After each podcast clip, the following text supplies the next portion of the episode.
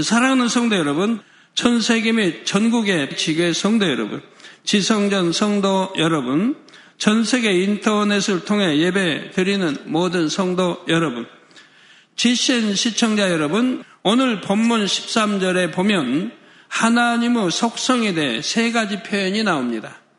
나는 알파와 오메가요. 처음과 나중이요. 시작과 끝이라 하셨죠. 하나님은 영원 전부터 영원까지 처음도 끝도 없으신 분입니다. 그런데 여기서는 나는 알파 오메가요. 처음과 나중이요. 시작과 끝이라고 말씀하고 있죠. 원래 하나님은 시작이나 끝이 없으신 분입니다.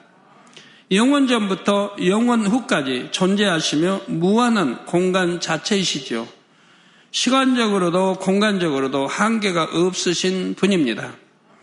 그러면 굳이 하나님에 대해 알파와 오메가 처음과 나중 시작과 끝이라 표현하신 의미는 무엇일까요?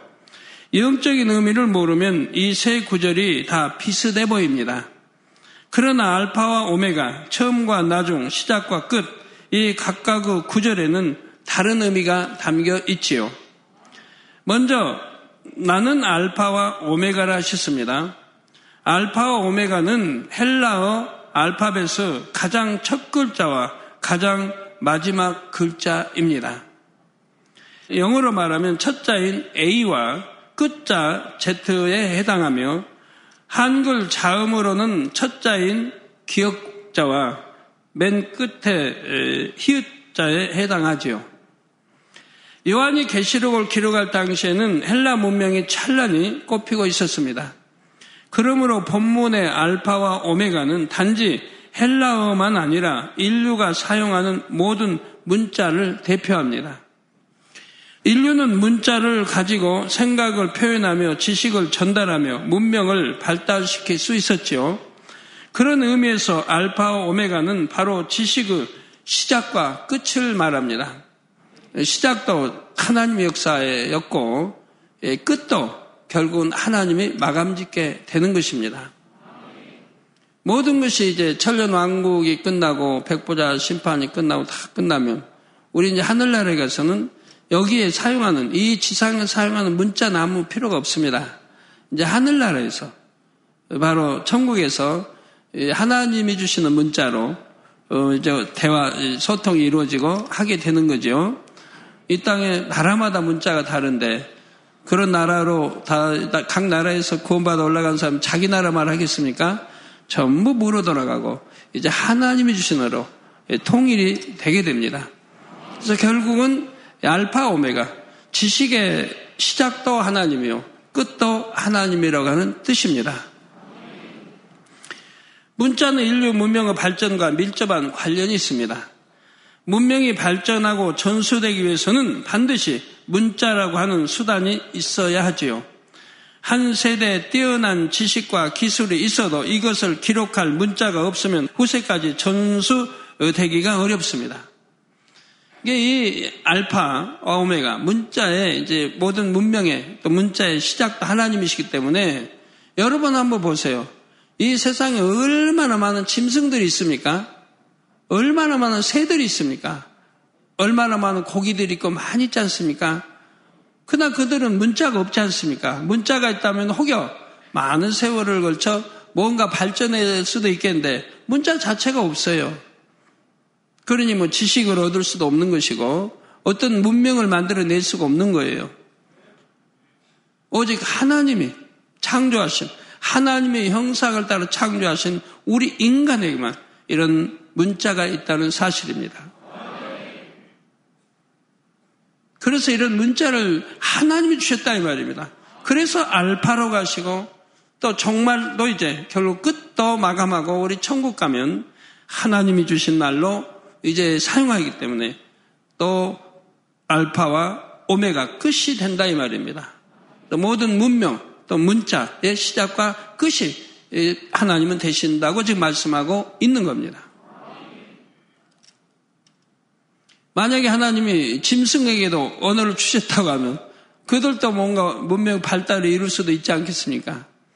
그러나 어, 짐승에게 주신 적은 없다 이 말입니다. 자, 인류 역사상 뛰어난 문명들도 그 문명이 급속한 발전을 이루는 데에는 문자가 큰 역할을 감당했지요. 이러한 문자의 첫 글자와 마지막 글자 곧 알파와 오메가는 이 땅의 모든 지식 혹은 문명의 시작과 끝을 의미합니다. 그러면 하나님께서 알파와 오메가 곧 지식과 문명의 시작과 끝이 되신다는 말씀은 무슨 뜻일까요? 사람은 태어나고 성장하면서 부모와 교사, 서적과 각종 대중 매체 등을 통해 여러 가지 지식을 쌓아 나갑니다. 사람들이 이런 과정을 볼 때 사람이 스스로 지식을 습득하고 지식에 지식을 더하여 문명을 발달시킨 것이라고 생각할 수 있지요. 그러나 이런 지식과 문명의 시작은 근본적으로 창조주 하나님이십니다. 무엇보다도 사람을 창조하실 때 지식을 쌓아갈 수 있는 능력을 주셨지요. 하나님께서는 첫사람 아담을 지으신 후에 아담과 오랜 세월 동행하시면서 진리의 지식을 하나하나 담아 주셨습니다. 여러분이 하나를 믿지 않는 사람은 학교에서 진화를 배우며 그냥 문명도 없이 살다가 어찌어찌어찌 해서 불을, 불을, 불씨를 얻고 불을 알게 되고 쭉 이렇게 나갑니다. 그러나 그거는 사람이 참 가정한 것이죠. 실제는 그렇게 발달해 온 것이 아닙니다. 하나님이 아담에게 많은 지식을 줬고 많은 것, 만물을 다스릴 수 있는 그러한 지식과 지혜와 모든 걸 주셨다 이 말이에요. 그리고 그 아담의 우리는 후손이지 않습니까? 이 지식을 마음껏 활용하여 펼칠 수 있는 뛰어난 지혜도 하나님께서 주셨고요. 에덴 동산에 살 때는 그 뛰어난 지식과 지혜를 활용하여 고대의 문명을 발달시켰습니다. 이런 문명들에 대해서는 창세기 강의를 통해 자세히 설명했지요. 아담이 범죄하여 이 땅으로 쫓겨난 후로는 에덴 동산에 살 때 누리던 뛰어난 문명을 이룰 수는 없었습니다. 그래도 오늘날 사람들의 생각과는 달리 원시적인 석기 시대가 수백만 년 이상 흘러서 청동기, 철기 시대로 발전한 것은 아니지요.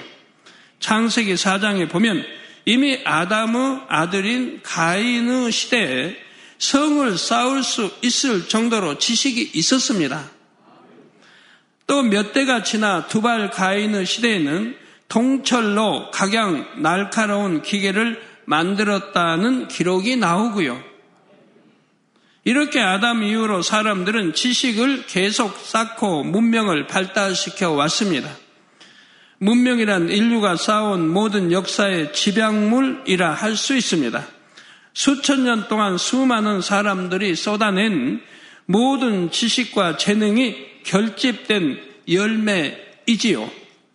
이런 문명의 발달로 인해 과거에는 상상도 못했던 일들이 가능해지므로 사람들은 인간의 능력에 대해 자부심을 갖습니다. 앞으로도 문명이 계속해서 발달할 것이며 그만큼 삶의 질이 향상될 것이라고 생각하지요. 사람으로서는 도무지 접근할 수 없는 신의 영역이라고 생각했던 일들까지도 가능할 것이라고 기대하고요. 가령 생명체를 만들어내거나 질병이나 노화를 극복하여 영원한 생명도 얻을 수 있을 줄로 예측합니다. 그러나 인간의 지식과 문명이 한없이 발전해 나가는 것은 아닙니다. 아담을 창조하신 하나님의 계획 속에 문명의 시작점이 이미 정해져 있었던 것처럼 그 끝점도 분명히 정해져 있지요. 인류 역사의 모든 과정이 결국 창조주 하나님의 주권 아래에서 시작되고 끝이 나는 것입니다. 그러면 그 문명의 끝은 언제입니까? 계시록 강의를 통해 들으셨던 것처럼 7년 환란이 끝날 무렵이 되면 전쟁과 자연 재해 등으로 인해 모든 문명은 거의 소멸됩니다. 그래서 천년 왕국이 시작될 즈음에는 거의 원시적인 상태가 된다 했지요.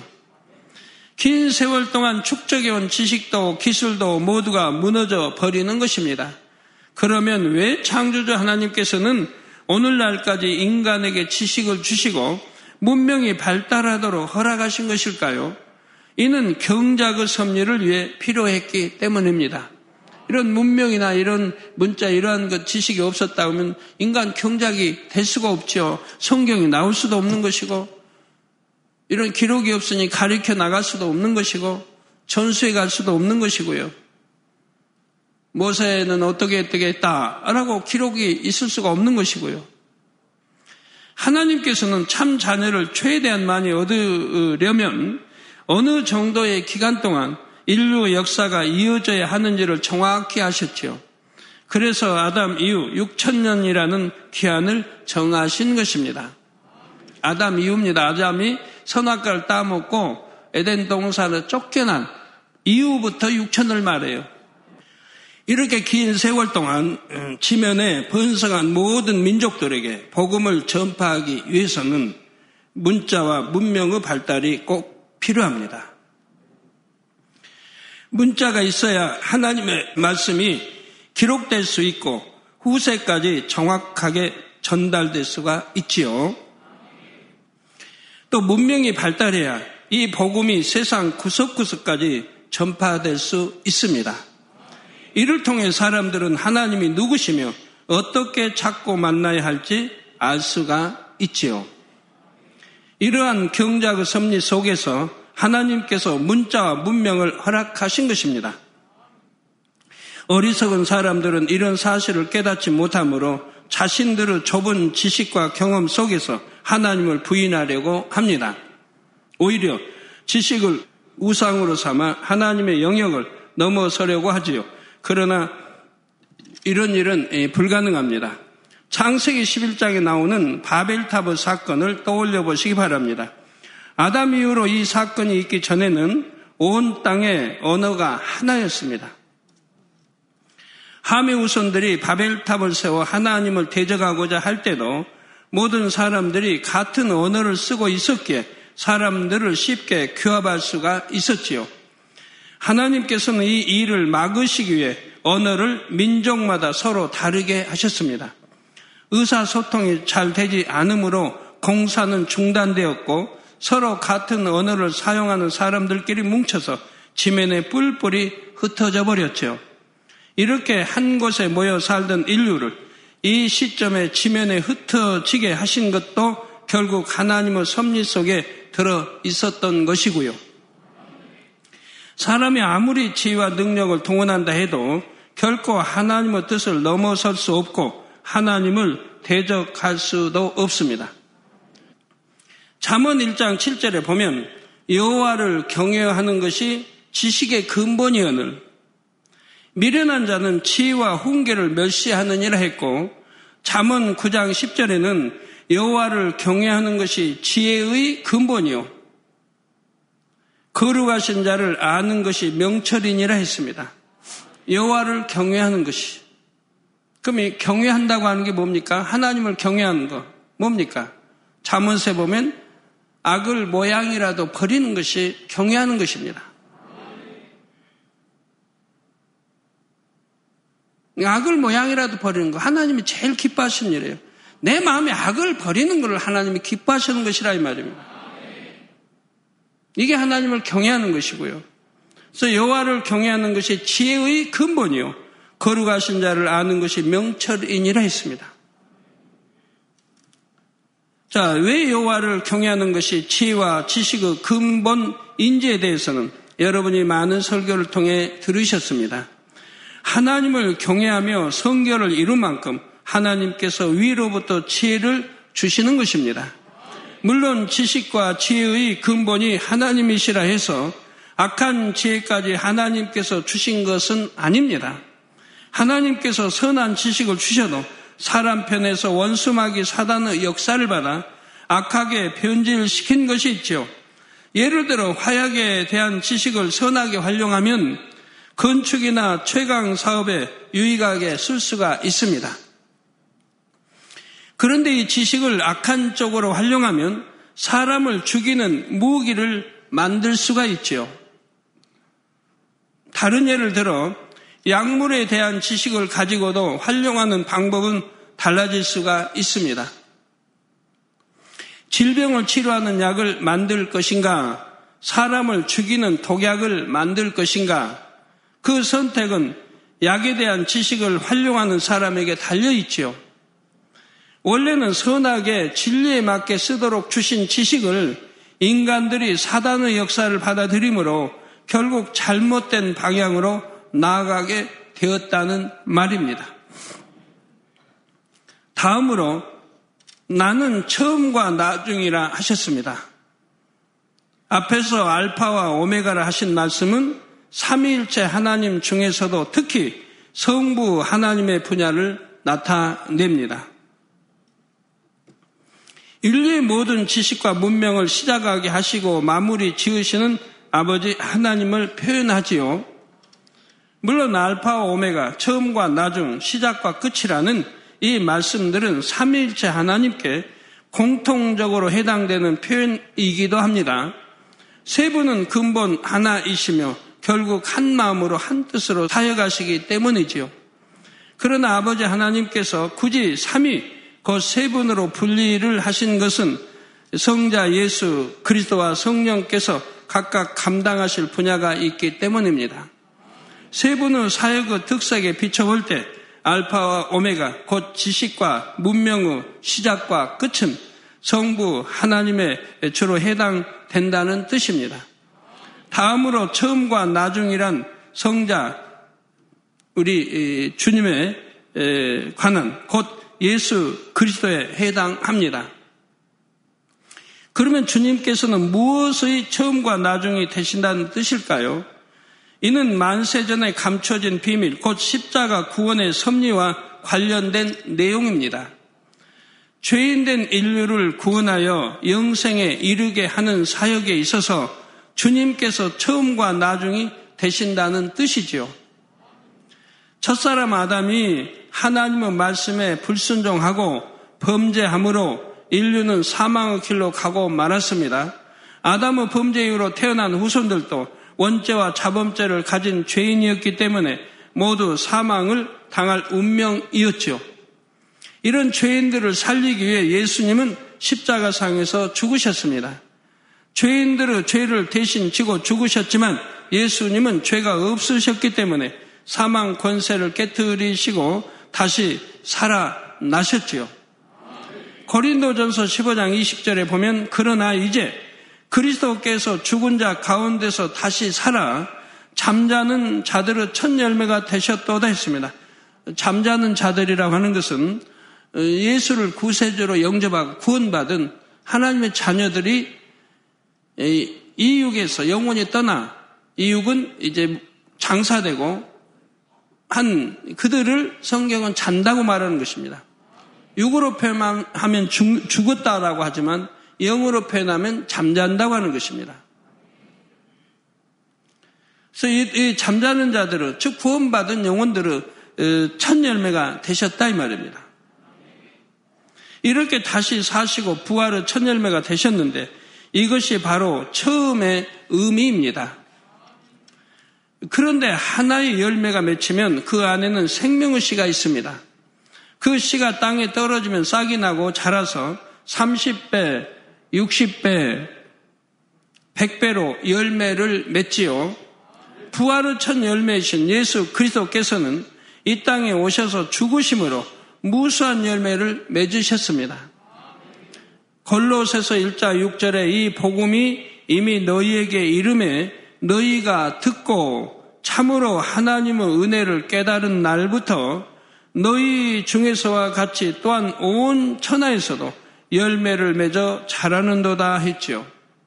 오늘날 성결의 복음을 듣고 생명을 얻은 여러분도 바로 주님의 아름다운 열매들입니다. 그리고 열매된 여러분들이 다시 이 땅에 뿌려진 생명의 씨앗이 되어 또 다른 많은 열매들을 맺고 있는 것이고요. 그래서 본문의 처음이라 하신 것은 주님께서 부활의 첫 열매가 되셨음을 의미합니다. 주님께서 생명의 부활로 나오셨기에 주님 안에서 못 영혼들이 구원을 얻어 부활에 동참하게 되었다는 사실을 나타내지요. 그러면 예수 그리스도가 나중에 되신다는 것은 어떤 의미입니까? 이는 주님의 재림으로 인하여 인류 구속의 사업이 마무리되는 것을 의미합니다. 이 나중에 대해서는 데살로니가 전서 4장 16절에서 17절에 자세히 설명하고 있습니다. 주께서 호령과 천사장의 소리와 하나님의 나팔로 친히 하늘로 쫓아 강림하시리니 그리스도 안에서 죽은 자들이 먼저 일어나고 그 후에 우리 살아남은 자도 저희와 함께 구름 속으로 끌어올려 공중에서 주를 영접하게 하시리니 그리하여 우리가 항상 주와 함께 있으리라 했습니다. 예, 구름 속으로 끌어올려 주를 믿고 먼저 죽어 무덤에 장사된 자들은 주님과 함께 공중을 옵니다. 살아서 신랑 대신 주를 맞은 성도들은 호련히 신령한 몸으로 변화되어 주님의 품에 안기게 되죠. 이때가 바로 우리의 구원이 온전히 성취되는 때요. 인간 구원의 모든 섭리가 막을 내리는 날입니다. 마치 농부가 씨를 뿌려 농사를 지은 후에 모든 곡식을 거두는 것처럼 주님께서 알곡된 영혼들을 거두시는 날이지요.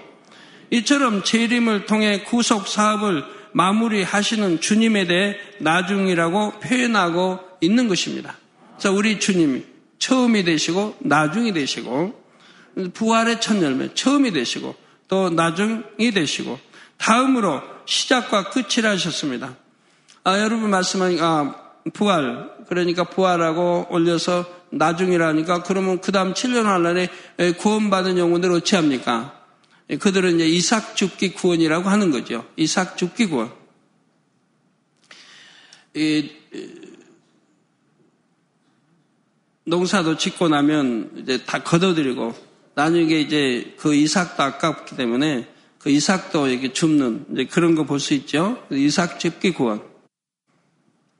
다음 거 시작과 끝이라는 것은 삼일째 하나님 중에서 성령에 대한 분야를 설명합니다. 그러면 성령께서는 무엇을 시작과 끝이 되신다는 말씀일까요? 이는 인간 경작의 시작과 끝을 의미합니다. 자, 농부가 수고하여 농사를 짓는 것은 추수 때가 되면 알곡을 거두리라는 소망이 있기 때문입니다. 하나님께서 사람을 지으시고 인류 역사를 주관하시는 것도 알곡과 같은 영혼들을 얻기 위해서이지요. 선하시고 거룩하신 하나님을 닮은 영혼들, 중심에서 하나님을 사랑하는 참된 자녀들을 얻기 위해서입니다. 이런 참된 자녀들을 어떻게 얻을 수 있습니까? 아담의 범죄 이후 인류는 죄에게 순종하는 죄의 종, 원수 마귀 사단의 종이 되었습니다. 원래는 죄악이 없는 깨끗한 마음이었지만 원수 마귀 사단의 역사를 받아들이는 만큼 마음이 점점 죄악으로 더럽혀졌지요. 미움, 혈기, 시기, 질투, 간음, 욕심, 교만 이런 유구 속성들이 마음에 하나하나 심겼습니다. 하나님께서 원하시는 대로 참된 자녀가 되려면 우리가 이런 유구 속성들, 죄성들을 뽑아버리고 원래의 깨끗한 마음을 회복해야 합니다. 깨끗한 마음을 이루고 그 마음에 하나님을 닮은 영의 속성들을 심어 나가야 하지요. 사랑과 선, 겸손과 섬김, 정직과 진실, 희생과 헌신, 이런 것들로 마음을 채워야 합니다. 이 말씀을 다르게 표현하면 성경에 하지 말라 하신 것을 하지 말고 좀 성경 66권 읽어보면 하나님이 또 우리 주님께서 또 하나님의 사람들을 통해 하지 말라고 하는 것들이 있죠. 하지 말라. 참 많이 있어요. 하지 말라. 시기 하지 말라. 질투하지 말라. 도적질하지 말라. 간음하지 말라. 미워하지 말라. 뭐 수근수근 하지 말라. 교만하지 말라. 얼마나 많이 있어요. 이거 다 죄인 거예요. 죄, 악이에요. 악이고 죄고 피질이에요. 이런 것은 하지 말라고 하나님 말씀하신 거예요. 우리 주님도 또 하나님의 사람들을 통해서 하지 말라고 가르친다 이 말입니다. 이게 하나님이 하지 말라면 하지 말아야 하는 것인데 하지 말라 하는데도 한다 이 말이에요. 시기하지 말라, 질투하지 말라면 안 하면 될 걸. 판단하지 말라, 정지하지 말라면 안 하면 될 거 아닙니까? 그런데 한다 이 말이에요. 하나님 말씀에 불순종하는 거죠. 여러분들 어떻습니까? 안 합니까? 합니까? 이래도 대답하고 저래도 대답하고.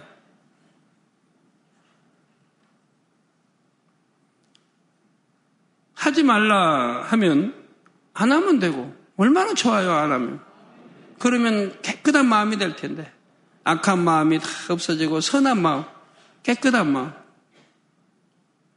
바로 우리 주님의 마음 걸어가신 하나님의 마음을 닮아가게 되는데 잃어버린 하나님의 형상을 되찾게 되는 것인데 얼마나 좋아요. 하지 말라 하신 것을 하지 말고 버리라 하신 것은 버리면 됩니다. 즉 하나님이 버리라 버려야 되기 때문에 버리라 하는 거예요. 가지고 있으면 안 되기 때문에 버리라고 하시는 거예요. 그거 버리면 되는 거 아니에요. 가지고 있으면 안 되는 거니까 버리라고 하는데 버리면 될 걸. 왜 그 안 버리려고 발버둥을 치는지. 악은 모양이라도 버리라. 버리면 얼마나 좋아요. 그러면 죄성들이 마음에서 뽑히고 깨끗한 마음을 이루어가게 되지요. 이렇게 버리라는 거 버리고 하지 말라는 거 하지 않으면 깨끗한 마음이 되어가는 거예요. 깨끗함. 밭에서 옥토를 만들려면 있는 자갈들을 주워내 버리고 풀도 있으면 뽑아내 버리고 나에게 옥토가 되는데 지장되는 것들을 다 버리면 되는 거예요. 주워 버리면 되는 거예요. 그러면 옥토가 될 거 아니에요? 우리 마음에도 이런 죄성, 악한 거, 비진리, 이런 것들을 버리면 깨끗한 마음이 될 거 아니에요. 반면에 또 무엇 무엇을 하라 하신 것은 하고 또 하나님이 명하신 것을 하라고 버리라는 것도 있고 하지 말라는 것도 있고 또 무엇 무엇을 하라고 하신 것도 있어요. 그럼 하라고 하신 것은 생명이 되는 거니까 좋은 것이니까 하라고 하는 거예요. 여러분들이 자녀들에게 공부하라 하는 것과 같이 하나님도 우리에게 좋은 것이기 때문에 하라고 하시는 거예요. 전도 하나 아, 생명을 구하는 거 아닙니까? 기도 하나 하나님께 기도해야죠. 사랑하라 얼마나 좋은 다 생명된 거 아니에요? 저 하라는 거는 하면 되는 거예요. 또 지키라는 것을 지키면 됩니다. 지키라는 거. 예, 지켜야 되기 때문에 지키라고 하는 거예요. 지켜야 되기 때문에.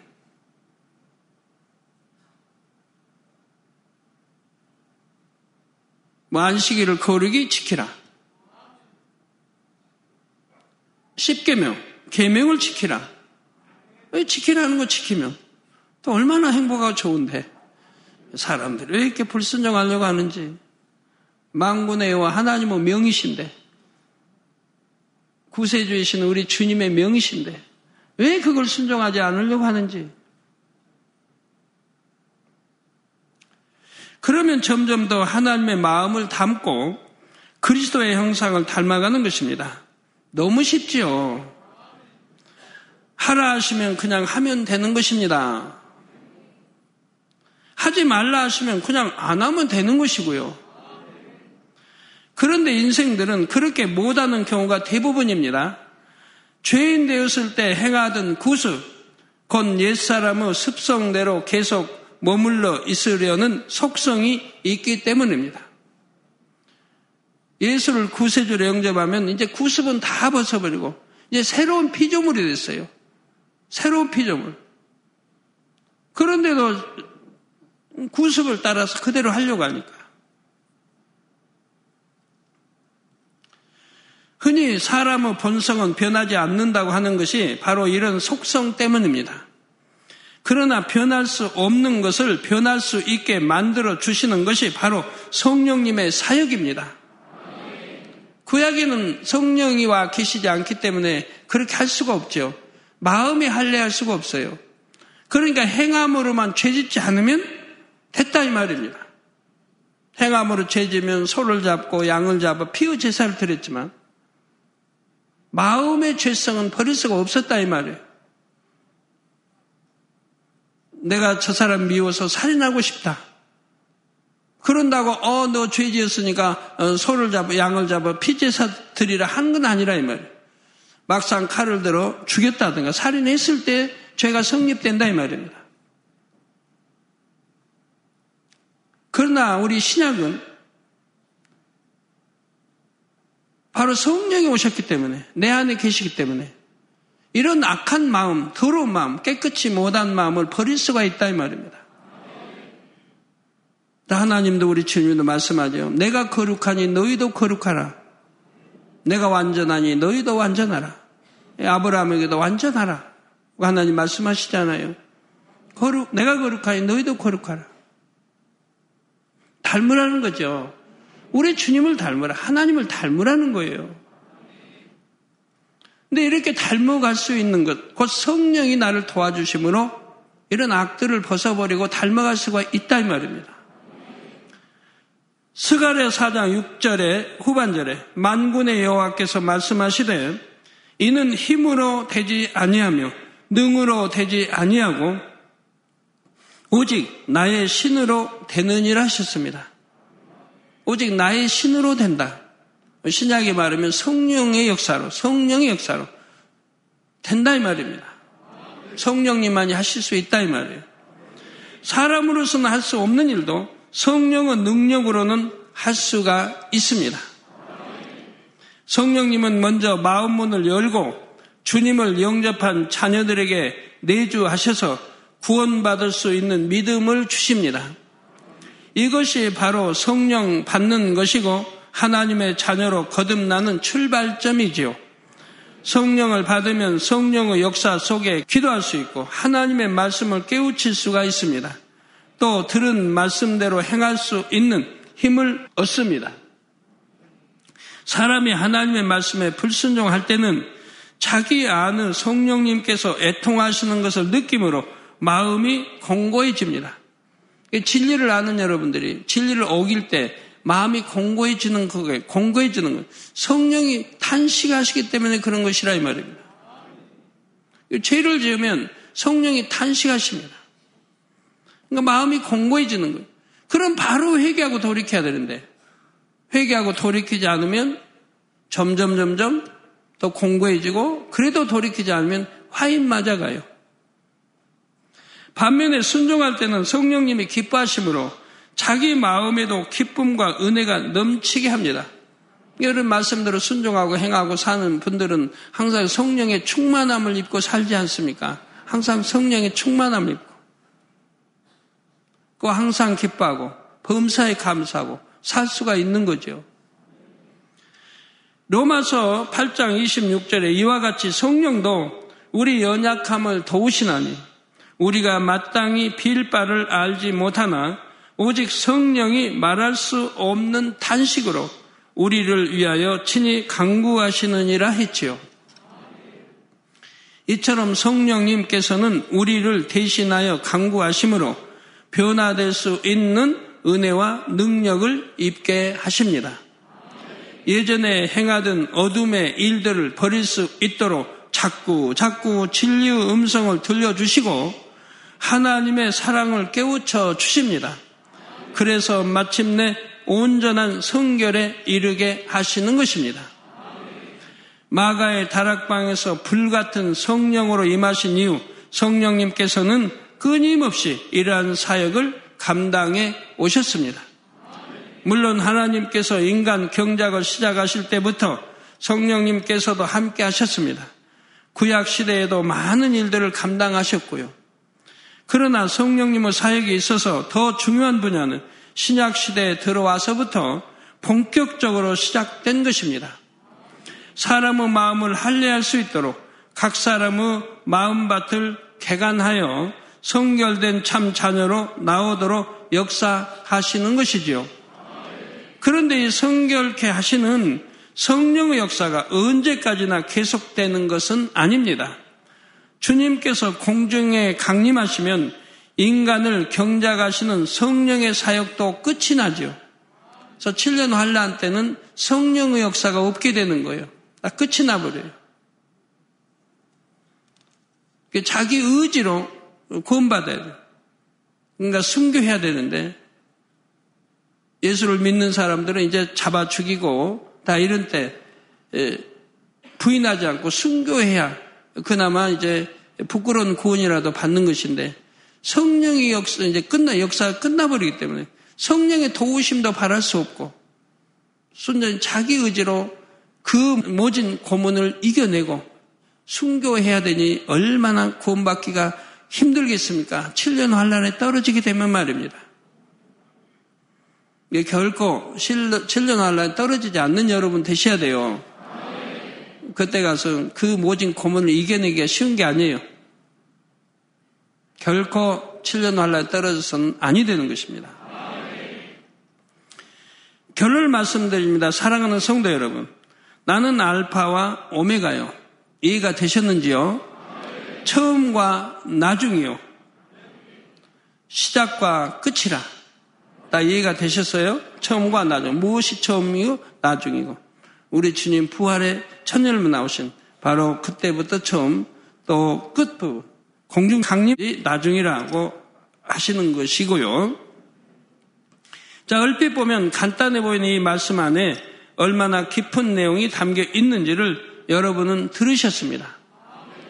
인간의 역사와 경작, 구원에 대한 모든 섭리와 삼위일체 하나님의 사역이 이 한 구절 안에 다 담겨 있는 것입니다. 지금까지 원수마귀 사단은 끊임없이 하나님의 섭리를 회방하려 했습니다. 그래서 하나님의 역사에 일어나는 것, 하나님의 권능이 일어나는 것, 이런 곳마다 악한 자들이 회방하지 않습니까? 그 일을 이루지 못하도록 많은 영혼을 구원하고 예수를 영접하여 구원받아 천국으로 인도하려고 하는데 그걸 회방한다 이 말입니다. 못하게. 어찌하든 회망하려고 한다면 악한 자들이 그래요. 원수마귀 사단의 사주를 받아서 선한 사람은 절대 그러지 않아요. 오히려 함께 박수 쳐주고 함께 영광을 돌리지. 원수 마귀 사단은 첫사람 아담을 미혹해서 하나님을 배신하게 했지요. 아, 하나님의 선민 이스라엘을 멸망시키려 했고 구세주로 오신 예수님을 죽이고자 했습니다. 오늘날도 사람들이 믿음을 가질 수 없게 하고 악한 자들을 사주하여 성령의 사역을 계속 방해하고 있지요. 그러나 사단이 아무리 회방하고자 해도 하나님의 뜻을 막을 수는 없습니다. 더 활활활 타오르는 것을 볼 수가 있죠. 하나님께서는 철저한 공의와 측량할 수 없는 지혜 속에 구원의 섭리를 이루어 가시지요. 지금까지도 그랬고 앞으로도 마지막 순간까지 한치 오차도 없이 다 이루실 것입니다. 참된 자녀들을 얻고자 하신 하나님의 뜻을 온전히 성취하시는 것입니다. 이 경작이 끝날 때가 가까울수록 성령님께서는 더욱 불같은 역사를 나타내십니다. 세상의 어둠이 심히 짙을지라도 사람들이 복음을 듣고 주님을 믿을 수 있도록 죄악이 관영한 세상에 살지라도 성도들이 거룩하게 변화될 수 있도록 성령의 역사도 갈수록 더 강력해지는 것입니다. 하나님께서 이 마지막 때 본 교회를 세우신 것도 바로 이 경작의 끝이 되시는 성령의 사역을 완성하시기 위해서입니다. 인간 경작의 시작이요 끝이 되시는 성령께서 우리를 통해 불같은 역사를 베푸심으로 구원받을 모든 영혼들을 불러 모으시는 것입니다. 여러분이 보고 듣고 체험한 역사들은 어느 시대, 어느 지역에서보다 크고 놀랍습니다. 이제 이런 역사를 체험한 여러분이 먼저 성결된 참 자녀가 되어야 합니다. 그래서 성령의 도구가 되어야 하지요. 고린도전서 2장 4절에 내 말과 내 전도함이 지혜의 권하는 말로 하지 아니하고 다만 성령의 나타남과 능력으로 한다 했습니다. 이 말씀처럼 여러분 모두가 성령의 나타남과 능력으로 수많은 영혼들을 구원할 수 있기를 바랍니다. 그래서 하늘의 별과 같이 영원히 빛나는 여러분이 되시기를 주님의 이름으로 축원합니다. 할렐루야 전능하신 사랑의 아버지 하나님 이 시간 기도 받는 모든 성도님들 위해 안수하여 주옵소서 GCN 방송과 인터넷과 화상을 통해 기도받는 지 교회와 지 성전 그리고 전 세계 하나님의 자녀들 위에도 시공간을 초월하여 역사하여 주시기를 원합니다. 믿어지는 믿음을 주시고 부정적인 생각과 의심의 세력을 물리쳐 주옵시며 모든 시험 환란도 물리쳐 주옵소서. 머리부터 발끝까지 오장육부 뼈 마디마디 온몸의 신경 조직 세포 등 아픈 곳마다 성령의 불로 태우시고 근본의 빛으로 역사하여 주옵소서. 예수 그리스도의 이름으로 명하노니 원수마귀 사단 모든 질병 균 연약함아 물러가라 빛이 여임하라 모든 불친 난치병도 성령의 불로 태워 깨끗하게 역사하여 주옵소서. 말라리아를 비롯한 모든 풍토병도 물리쳐 주옵소서. 깨끗함을 입을 지어다. 감기, 기침, 열, 몸살, 독감 등 각종 유행성 질병도 다 물러가라. 어떠한 유행성 질병 균도 틈타지 않게 지켜 주옵소서. 위암, 폐암, 간암, 유방암, 자궁암, 대장암, 피부암 등 각종 암과 에이즈, 백혈병, 뇌졸중, 고혈압, 저혈압, 심장병, 폐병, 위장병, 당뇨, 부인병, 피부병, 갑상선, 질환과 모든 염증도 깨끗게 하여 주옵소서. 소아마비, 중풍, 관절염, 디스크도 온전케 하여 주옵소서. 요통, 두통, 신경통을 비롯한 모든 통증은 사라질지어다. 간질, 자폐증, 우울증, 조울증, 노이로제 등 모든 정신 질환도 물러가라. 모든 마비된 것도 풀어지고 일어나 걷고 뛸지어다. 눈도 잘 보이게 하옵시고 귀도 잘 들리게 하여 주옵소서. 소경은 눈을 뜨고 기머거리는 들으며 벙어리는 말할지어다. 각종 사고 후유증도 깨끗게 하시고 부러진 뼈도 붙여 주옵소서. 화상 입은 것도 온전케 하옵소서. 화기야 물러가라. 열도 물러가라. 아버지 흉터도 나지 않게 역사해 주시기를 원합니다. 마약을 비롯하여 각종 약물과 독극물 중독도 깨끗함을 입을 지어다. 죽은 신경과 세포가 살아나며 죽은 자도 살아나게 하여 주옵소서. 잉태의 축복도 주시기를 원합니다. 잉태 축복을 받으라 예수 그리스도의 이름으로 명하느니 원수마귀 사단아 하늘 공중 곳에 잡은 악의 영들아 물러가라. 그의 사자들도 물러갈 지니라. 이 땅의 악한 영, 더러운 영, 거짓되고 간사한 영, 이간질하고 미혹하는 모든 어둠들은 물러가라. 모든 흉악의 결박을 풀고 어둠아 물러가라. 빛이 여 임하라. 아버지 하나님 부르짖어 기도할 수 있는 능력을 주시고 죄를 버리고 성결될 수 있는 능력을 주옵소서. 영혼이 잘됨 같이 범사에 잘되게 하시고 가정의 복음화도 이루어 주시기를 원합니다. 한 주간도 모든 사고와 재앙으로부터 지켜주시고 불통이 없는 형통한 삶을 살 수 있도록 축복해 주옵소서. 성령의 불담으로 천군 천사와 주님의 불꽃 같은 눈동자로 모든 하나님의 자녀들과 가정, 일터, 사업들을 지켜주시기를 원합니다. 학생들에게 지와 명철을 더하시고 공부도 할 수 있는 뜨거운 마음과 열정도 더하여 주옵소서. 마음과 생각을 세상에 빼앗기지 않도록 지키시고 하나님을 뜨겁게 사랑하는 학생들로 축복하여 주옵소서. 하나님의 자녀들이 먹으나 마시나 입으나 무엇을 하든지 하나님 앞에 영광 돌리는 삶이 되게 축복하여 주시기를 원합니다. 나는 하나님을 만났노라 체험했노라 응답 받았노라 축복 받았노라 간증하는 입술이 되게 역사하여 주옵소서. 아버지 하나님 감사합니다. 홀로 영광 받으옵소서. 우리 주 예수 그리스도의 이름으로 기도하옵나이다. 아멘.